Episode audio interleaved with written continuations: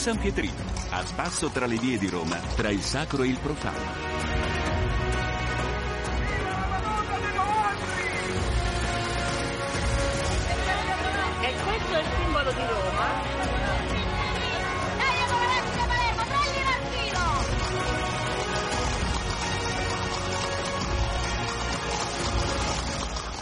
Bentrovati da Eliana Astorri all'appuntamento con la città che oggi andiamo a scoprire attraverso un libro che ci porterà in alcune borgate romane.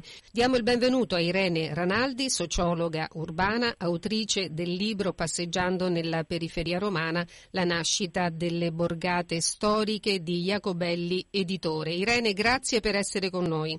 Grazie a voi per questo bell'invito. Allora, questo è un libro che nasce un giorno d'agosto da una mappa di Roma, un piano regolatore del 1931, dalle cui regole, diciamo così, nasceranno le borgate raccontate nel libro. Sì, certamente. Questo libro nasce dalla mia esperienza di sociologa, di ricercatrice nella città di Roma dopo due saggi. Questa volta uno dedicato al primo quartiere operaio di Roma, Testaccio, e uno dedicato a New York sul fenomeno della gentrification. Questa volta volevo cimentarmi con una sorta di guida turistica alla scoperta appunto di queste borgate nate durante il fascismo. E ho iniziato appunto come può iniziare chiunque, da una curiosità, cercare su Google cosa appare quando si digita il vocabolo borgata. Eh, borgata è un termine eminentemente romano, infatti sono felice di stare in questa vostra rubrica che parla di Roma. Eh, se, se, ci pensiamo non sentiamo dire la borgata di Milano, la borgata di Siracusa, di Catania, eccetera, perché nasce da Borgo, no?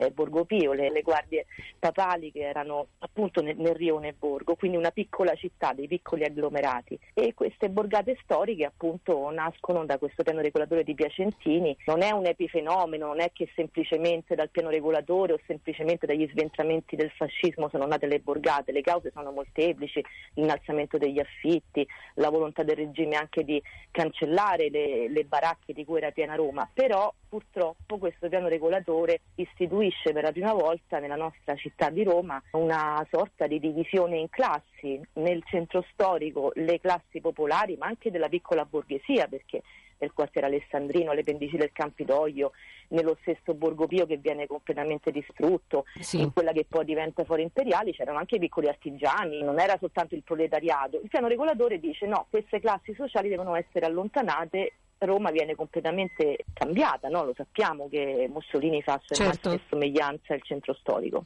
Irene, nel tuo libro tu citi dei siti non proprio attraenti, diciamo, di altre città come Rio e, e spieghi come anche il brutto, che spesso si traduce in periferia o in posti dove, dove ci sono solo fabbriche dismesse, possa diventare invece una risorsa. Certo, infatti sì, il libro, diciamo, eh, due cappelli, il cappello della ricercatrice è quello che vi ho appena illustrato, poi c'è il cappello della mia professione principale, quella che è diventata tale, ovvero un'associazione culturale che promuove il turismo locale, il turismo a chilometro zero nelle periferie, noi diciamo sempre torniamo ad essere turisti della nostra città, perché anche luoghi apparentemente non eh, appetibili, certamente esatto. Cordiale non è la Cappella Sistina, su quello siamo tutti d'accordo, ma che cosa è bello e soprattutto che cosa è, è interessante. No? In alcuni, e, e, sono quelle del libro, borgate storiche si sono sedimentati all'incirca 100 anni di storie, no? pensiamo ai primi agglomerati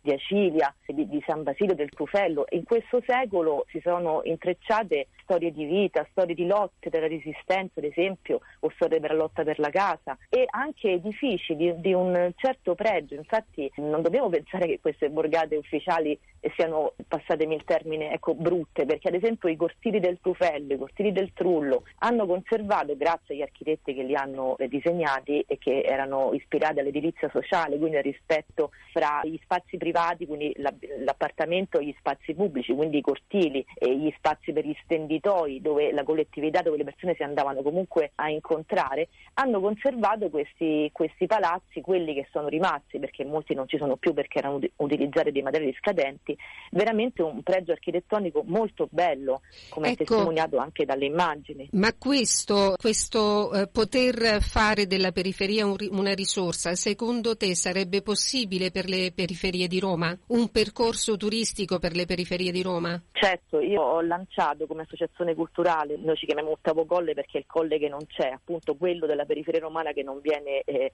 valorizzato, una petizione per farne un museo diffuso, quindi non uno stabile, un luogo dove è concentrato, sarebbe anche quello interessantissimo, eh, un centro di documentazione, ma fare ripercorrere quello che noi facciamo con le nostre passeggiate, questo filo rosso che le lega un po' tutte. Quando portiamo le persone al trullo mi dicono ma sembra di stare al tufello e io dico dice una cosa esatta perché gli architetti erano, erano gli stessi, quindi quando poi cominci a camminare e le esplori tutte ti accorgi che è un museo a cielo aperto dove un turismo di tipo intelligente, amministrazioni più illuminate potrebbero assolutamente portare un volano economico grande perché come lo, faccio, lo facciamo noi come associazione, lo fanno altri, eh, l'economia, la microeconomia dei luoghi ne guadagna perché eh, adesso quando portiamo ormai da 5 anni 30-40 persone a Corviale, l'unico bar di Corviale ne guadagna, le persone eh, che vivono lì dentro percepiscono di stare in un posto che interessa. Certo, abbiamo detto prima, non, non verranno storici del, dell'arte perché non ci sarà la Cappella Sistina, ma vengono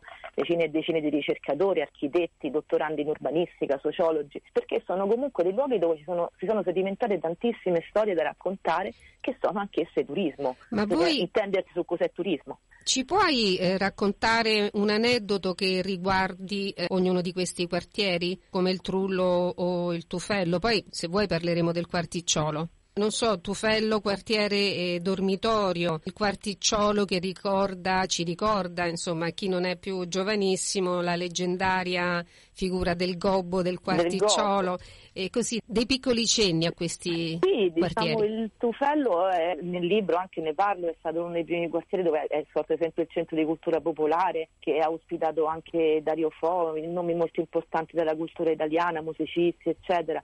Valerio Verbano, anche purtroppo lotte durante il 77, il movimento studentesco molto violenti no? fra studenti di destra e studenti di sinistra, in San Basilo le lotte per la casa di Fabrizio Ceruso, ogni, ogni, anno un ragazzo che venne ucciso nel 73 durante i scontri con la polizia per la lotta per la casa, cioè la targa ogni anno viene, viene ancora effettuata una manifestazione in suo, in suo ricordo, il quarticciolo appunto eh, per, per il Gobo, poi ad esempio la cosa bella di queste il nostro racconto di città che facciamo attraverso le passeggiate è legare un quartiere all'altro, perché ad esempio il gobbo del quarticciolo in realtà viene, eh, viene ucciso al quadraro, per quello poi si fa l'operazione balena, Kappler ordina l'operazione balena e vengono trasferlate più di 900 uomini eh, al quadraro, quindi ogni quartiere è legato all'altro, però lui era del quarticciolo, quindi quando noi andiamo a fare queste passeggiate è come se ritessessimo un po' eh, questo puzzle che poi è la città, no? perché ogni luogo poi lo leghiamo all'altro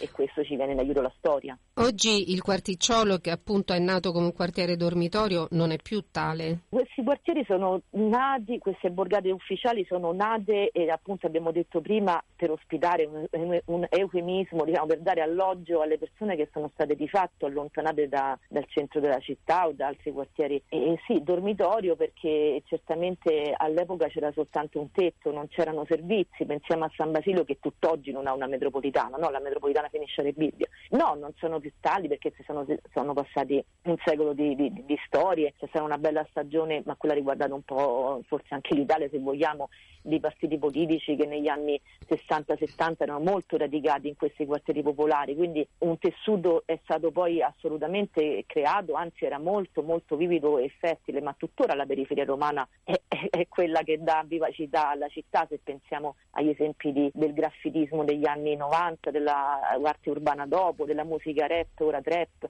sono tutte diciamo, espressioni di cultura nate nei luoghi cosiddetti de, del disagio, no? dove comunque dovevi cercarti un modo per raccontarti al resto della città e per trovare degli spunti culturali, di socialità. Se ci pensiamo è, è più viva il quarticciolo rispetto, che ne so, a Via Giulia. Certo, meravigliosa però ovviamente. Sotto molti punti di vista sì, hai certo. ragione. Irene, io farei una pausa musicale, ti chiedo di scegliere una canzone. Sì, io come molti romani amo moltissimo Gabriella Ferri, ho anche finito il libro con alcune parole della sua canzone Sempre.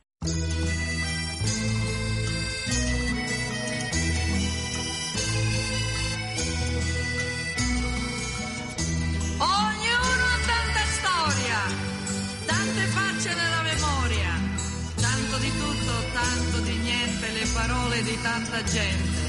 Tanto buio, tanto colore, tanta noia, tanto amore, tante sciocchezze, tante passioni, tanto silenzio, tante canzoni. Anche tu così presente, così solo nella mia mente, tu che sempre mi amerai. Tu che giuri e giuro anch'io, anche tu amore mio, così certo e così bello, anche tu diventerai come un vecchio ritornello che nessuno canta più.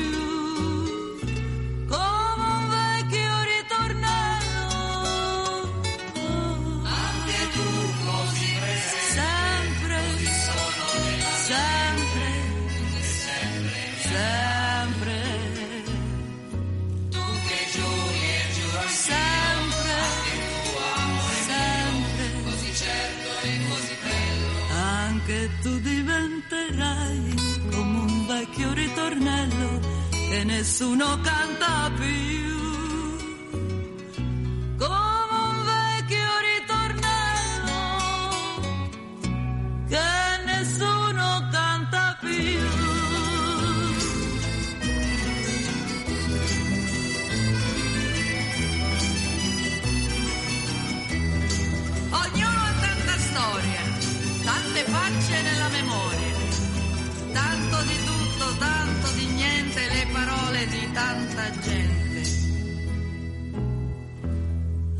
Anche tu così presente, così solo nella mia mente, tu che sempre mi amerai.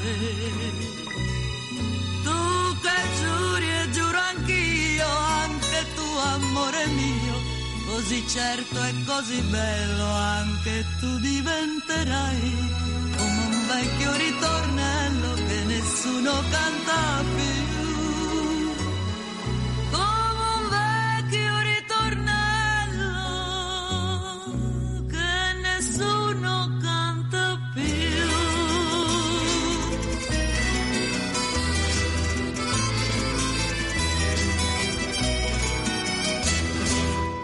Allora, torniamo a passeggiare con Irene Ranaldi, autrice del libro Passeggiando nella periferia romana, la nascita delle borgate storiche di Jacobelli Editore.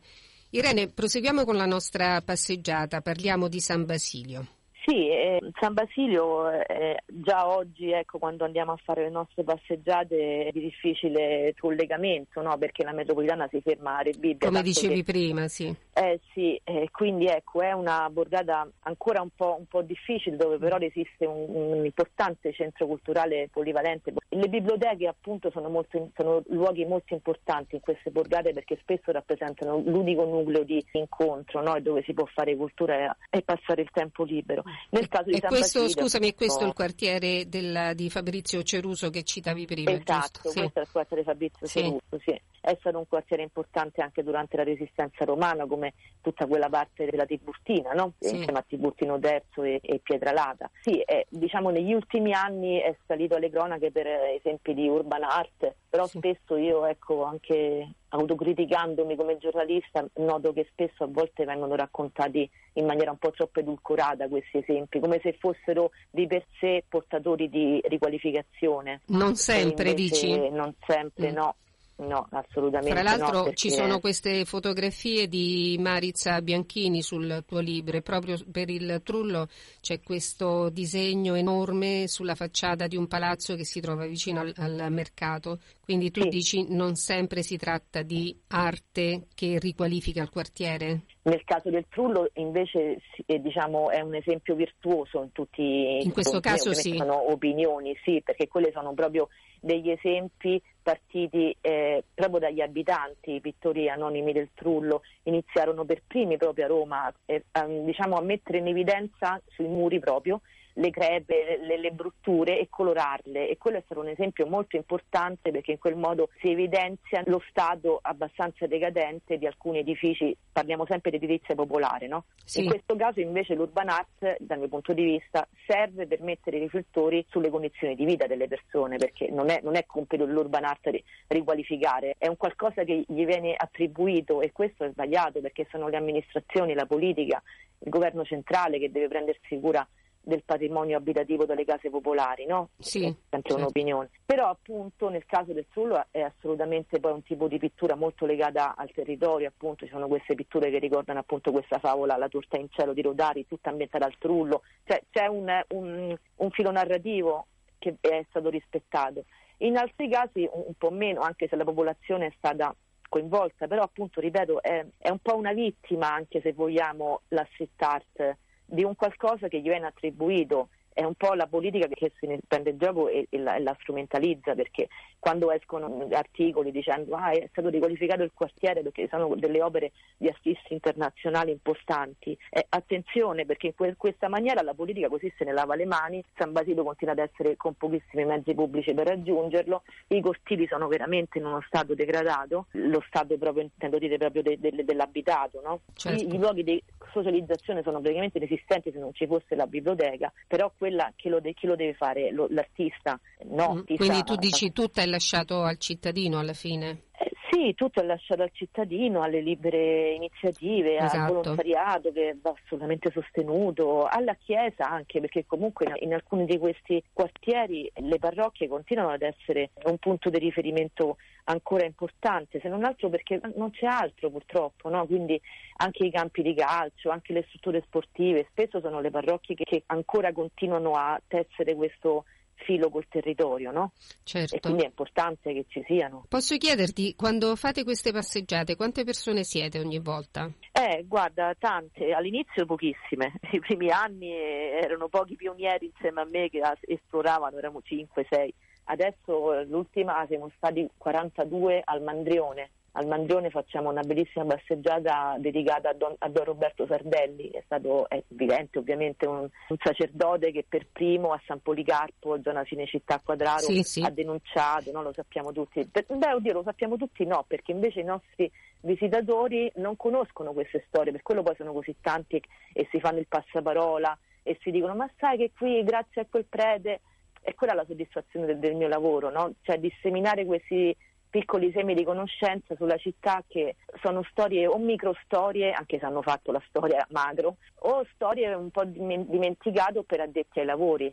Io eh, comunque sono un cosiddetto, una cosiddetta, anche se il termine mi fa un po' sorridere, accademica perché sono precaria come tanti, però cerco di utilizzare strumenti per avvicinare chiunque Certamente. Devi avere il dottorato per venire a, a conoscere certo, la, la storia certo. di Don Irene, questa passeggiata è, è, troppo affascinante e viva per lasciarla così a metà. Io ti invito ancora la prossima settimana per proseguire eh, questo percorso nelle altre borgate oppure in parte di esso, un percorso che possa incuriosire e spingere a visitare questi luoghi. Sei d'accordo? Ma certo, mi fa molto piacere continuare, una camminata non va interrotta. Benissimo, allora io saluto Irene Ranaldi, sociologa urbana, autrice del libro Passeggiando nella periferia romana, edito da Jacobelli e parleremo fra l'altro Irene anche del tuo impegno nell'associazione Ottavo Colle di cui sei presidente. Perfetto, vi ringrazio e ci vediamo fra una settimana. Alla prossima, grazie. Grazie, buongiorno.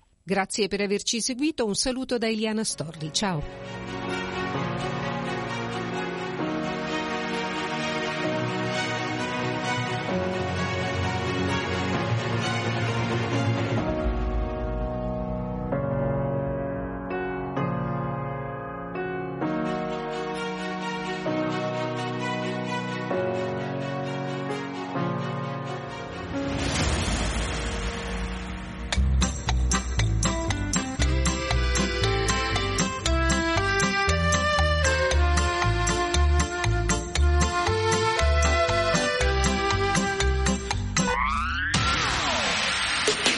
La radio si modifica, amplifica.